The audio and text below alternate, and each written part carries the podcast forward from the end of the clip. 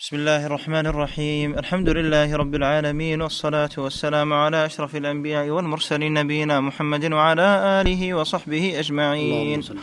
ربنا اغفر لنا ولشيخنا وللحاضرين والمستمعين. قال الإمام المجدد محمد بن عبد الوهاب في كتابه كتاب التوحيد باب ما جاء في الكهان ونحوهم. روى مسلم في صحيحه عن بعض أزواج النبي صلى الله عليه وسلم عن النبي صلى الله عليه وسلم قال من أتى عرافا فسأله عن شيء فصدقه. لم تقبل له صلاة أربعين يوما.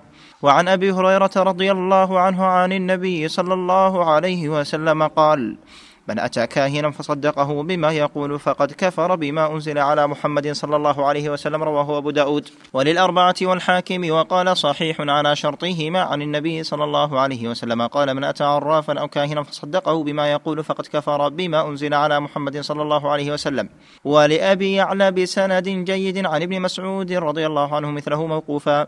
وعن عمران بن حسين رضي الله عنه مرفوعا ليس منا من تطير أو تطير له أو تكهن أو تكهن له أو سحر أو سحر له. ومن أتى كاهنا فصدقه بما يقول فقد كفر بما أنزل على محمد صلى الله عليه وسلم. رواه البزار بإسناد جيد. ورواه الطبراني في الأوسط بإسناد حسن من حديث ابن عباس رضي الله عنه دون قوله ومن أتى إلى آخره. قال البغوي العراف الذي يدعي معرفة الأمور بمقدمات يستدل بها على المسروق ومكان الضالة ونحو ذلك. وقيل هو الكاهن والكاهن هو الذي يخبر عن المغيبات في المستقبل وقيل الذي يخبر عما في الضمير. وقال أبو العباس بن تيمية العراف اسم للكاهن والمنجم والرمال ونحوهم ممن يتكلم في معرفة الأمور بهذه الطرق.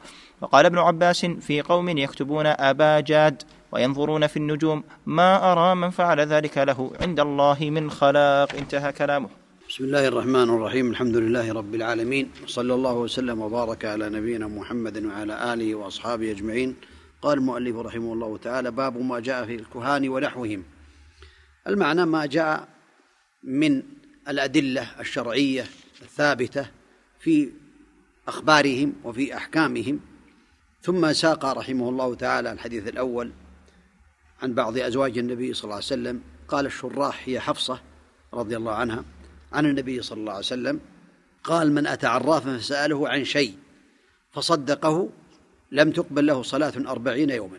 هذا فيه الوعيد الشديد أن من أتى عرافا وهو الذي يدعي معرفة الأمور أو يدعي علم الغيب كما ذكر شيخ الإسلام ابن تيمية أن يعني أن العراف اسم للكاهن والمنجم من الرمال ونحو ممن يتكلم في معرفة الأمور بهذه الطرق.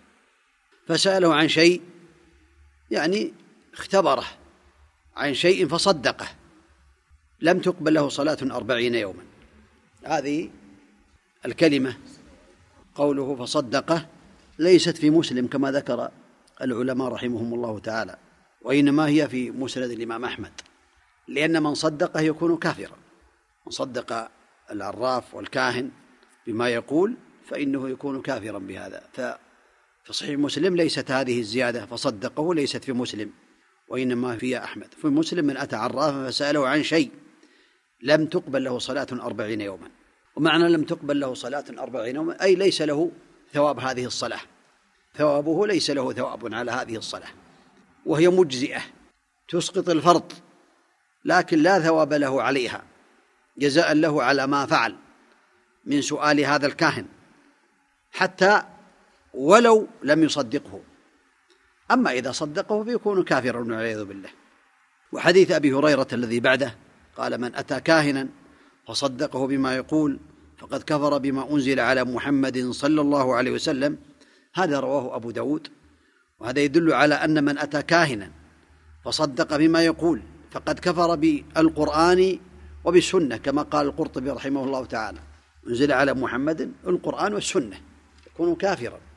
لأنه كذب الله وكذب النبي عليه الصلاة والسلام فالله يقول قل لا يعلم من في السماوات والأرض غيب إلا الله وعنده مفاتح الغيب لا يعلمها إلا هو فلا يعلم الغيب إلا الله فمن صدق بأن هناك من الناس أو من المخلوقين من يعلم الغيب فيكون كافرا بالله رب العالمين ولهذا يكفر من صدق هؤلاء كما ثبت عن النبي عليه الصلاة والسلام. وفي حديث أبي هريرة الذي رواه الحاكم من أتى عرافا أو كاهنا فصدقه بما يقول فقد كفر بما أنزل على محمد صلى الله عليه وسلم. وغير ذلك من الأحاديث التي تدل على كفر من صدق الكهان والعرافين لأنه كذب الله وكذب النبي صلوات الله وسلامه عليه والله تبارك وتعالى هو المختص بعلم الغيب لا يعلمه إلا هو. وفي حديث عمران رضي الله عنه مرفوعا ليس منا من تطير أو تطير له. يعني تشاءم لنفسه أو تطير له أو أمر من يتطير له ويتشاءم له سواء كان عن طريق الطير أو عن طريق غيرهم. قد يقال بأنه يأمر من يطلق الطير فينظر هل تذهب يمنة أو يسرة يتطيرون له بإذنه أو تكهن أو تكهن له سواء كان هو الذي يتكهن بنفسه أو أمر من يتكهن له ويسأل الكهان أو سحر أو سحر له كذلك إذا كان هو الذي يسحر أو يأمر من يسحر له ويأذن له بذلك. قال ومن أتى كاهنا فصدقه بما يقول قد كفر بما أنزل على محمد صلى الله عليه وسلم. ولهذا عرف البغوي رحمه الله تعالى العراف أنه الذي يدعي معرفة الأمور بمقدمات يستدل بها على المسروق أو يستدل بها على المسروق ومكان الضالة ونحو ذلك.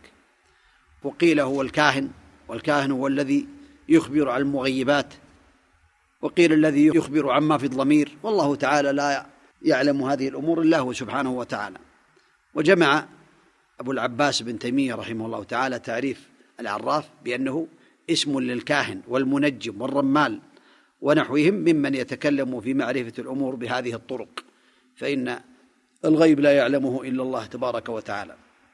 قال ابن عباس في قوم يكتبون أباجد وينظرون في النجوم ما أرى من فعل ذلك له عند الله من خلاق. إذا كانت أرى يعني فما أظن. وإذا كانت أرى فمعنى ما أعلم. الخلاصة أن هذه الأمور ينبغي المسلم أن يبتعد عنها. ولا شك أن سؤال العرافين والمنجمين كما ذكر العلماء ينقسم إلى أقسام. إن سأله ولم يصدقه فهذا حرام لا يجوز.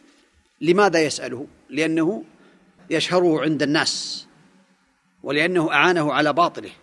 فلا يسأله حتى ولو اعتقد أنه لا يصدقه. لا يسأله ولا يأتي إليه. القسم الثاني أن يسأله ويصدقه. وهذا كفر لأنه صدقه في علم الغيب الذي لا يعلمه إلا الله. الثالث أن يسأله ليختبره اختبارا حتى يظهر هل هذا من العرافين أو من المشعوذين حتى يعرف حاله من باب أن يختبره فهذا لا بأس به. وقيل بأن يسأله قسم الرابع يسأله ليظهر عجزه وكذبه فيمتحنه ويظهر عجزه ويذله. وربما حتى يبلغ عنه ويقيم عليه الحجة وغير ذلك فهذا قد يكون واجبا وقد يكون مطلوبا. لا شك أن هذه الأمور ينبغي للمسلم أن يبتعد عن سؤال الكهان بل يجب عليه ويحرم عليه أن يسألوهم إلا إذا كان في من باب إظهار عجزهم إذا كان عنده علم بالكتاب والسنة ولا يخدع. أما إذا كان من عامة الناس فلا يأتي إليهم ولا يختبرهم. أسأل الله تبارك وتعالى لي ولكم التوفيق والتسديد. صلى الله وسلم وبارك على نبينا محمد. سم. قال الإمام ابن باز رحمنا الله وإياه في شرحه لباب ما جاء في الكهان ونحوهم. قال ونحوهم من العرافين والرمالين والسحرة ومن يدعي علم الغيب والكاهن هو الذي له راء من الجن أي صاحب. وحكمهم أنه يجب القضاء عليهم وتعزيرهم وتكذيبهم وعدم سؤالهم. وروى مسلم في صحيحه عن بعض أزواج النبي صلى الله عليه وسلم أنه قال من أتى عرافا فسأله عن شيء فصدقه بما يقول لم تقبل له صلاة أربعين يوما. بعض أزواجه هي حفصة كما قاله المخرجون. فصدقه ليست هذه اللفظة في مسلم. فلعل المؤلف وهم أو نقله من نسخة فيها هذه الكلمة في مجموعة التوحيد. فصدقه هي عند أحمد فرواية مسلم تدل على أن السؤال المجرد لا يجوز لأن فيه رفع من شأنهم. وسؤالهم وسيلة إلى تصديقهم وتعظيما لقدرهم. ولما يقومون به من الشعوذة فينبغي تركهم وتناسيهم. وعند مسلم عن معاوية بن الحكم قال ليسوا بشيء ولا تأتوهم احتقارا لهم وإعراضا عنهم وإماتة لهم ولشأنهم. وعن أبي هريرة رضي الله عنه مرفوعا من أتى كاهنا فصدقه بما يقول فقد كفر بما أنزل على محمد وللأربعة والحاكم وقال صحيح على شرطهما عن أبي هريرة من أتى عرافا أو كاهنا فصدقه يدل على أن إتيانهم لا يجوز وتصديقهم في ادعاء علم الغيب كفر لأن علم الغيب لله وحده وهم ليسوا رسلا وكذلك الكاهن كافر إذا ادعى علم الغيب ومن صدقه كفر. لأنه لم يؤمن بقوله تعالى قل لا يعلم الغيب إلا الله فيجب الحذر منهم. قل لا يعلم من في السماوات والأرض الغيب إلا الله. نعلل خطأ ولأبي على بسند جيد عن ابن مسعود رضي الله عنه موقوفا مثله وهذا له حكم المرفوع لأنه لا يقوله من رأيه بل لا يكون إلا عن النبي صلى الله عليه وسلم. وعن عمران بن حسين مرفوعا ليس منا من تطير أو تطير له أو تكهن أو تكهن له. إلى آخره. هذا وعيد وترهيب لمن فعل هذه الأمور. ليس منا أي ليس من المتبعين لسنة رسول الله صلى الله عليه وسلم. أما التكفير فيؤخذ من أدلة أخرى فيها التفصيل. وإن كان ظاهره التكفير فالتطير سواء لنفسه أو تطير له غيره برضاه أو تكهن بنفسه أو تكهن له غيره برضاه. أو التكفير ففيه تفصيل كما تقدم وتصديقهم كفر أكبر. ومن ادعى علم الغيب يستتاب وإلا قتل وإن لم يدع علم الغيب فإنه يعزر حتى لا يعود إليه. قال البغوي العراف الذي يدعي معرفة الأمور بمقدمات يستدل بها على المسروق ومكان الضالة ونحو ذلك. وقيل هو الكاهن والكاهن هو الذي يخبر عن المغيبات في المستقبل. وقيل هو الذي يخبر عما في الضمير مقدمات أي بأشياء ينظمها يستدل بها على مكان المسروق وقد يعرفها بالآثار كآثار الدابة وبرعيها. وهذه قد تقع لكن لا يكون من العرافين المذمومين إلا إذا ادعى علم الغيب. أما الأمور الحسية فليست من هذا الباب. عما في الضمير فيقول أراد فلان كذا وقصد كذا بما يسأله صاحبه من الشياطين والجن. فائدة لا يجوز تعلم السحر أبدا حتى إذا قصد به فك السحر لأنه لا بد وأن يترتب عليه عبادة لغير الله أو فعل محرم أو ترك واجب. قال أبو العباس العراف اسم للكاهن والمنجم والرمال ونحوهم ممن يتكلم في معرفة الأمور بهذا العراف. وهذه تدل كلها أي النصوص والآثار على أن هؤلاء الكهنة والسحرة والرمالين هم المذمومون وهم الذين يدعون علم الغيب.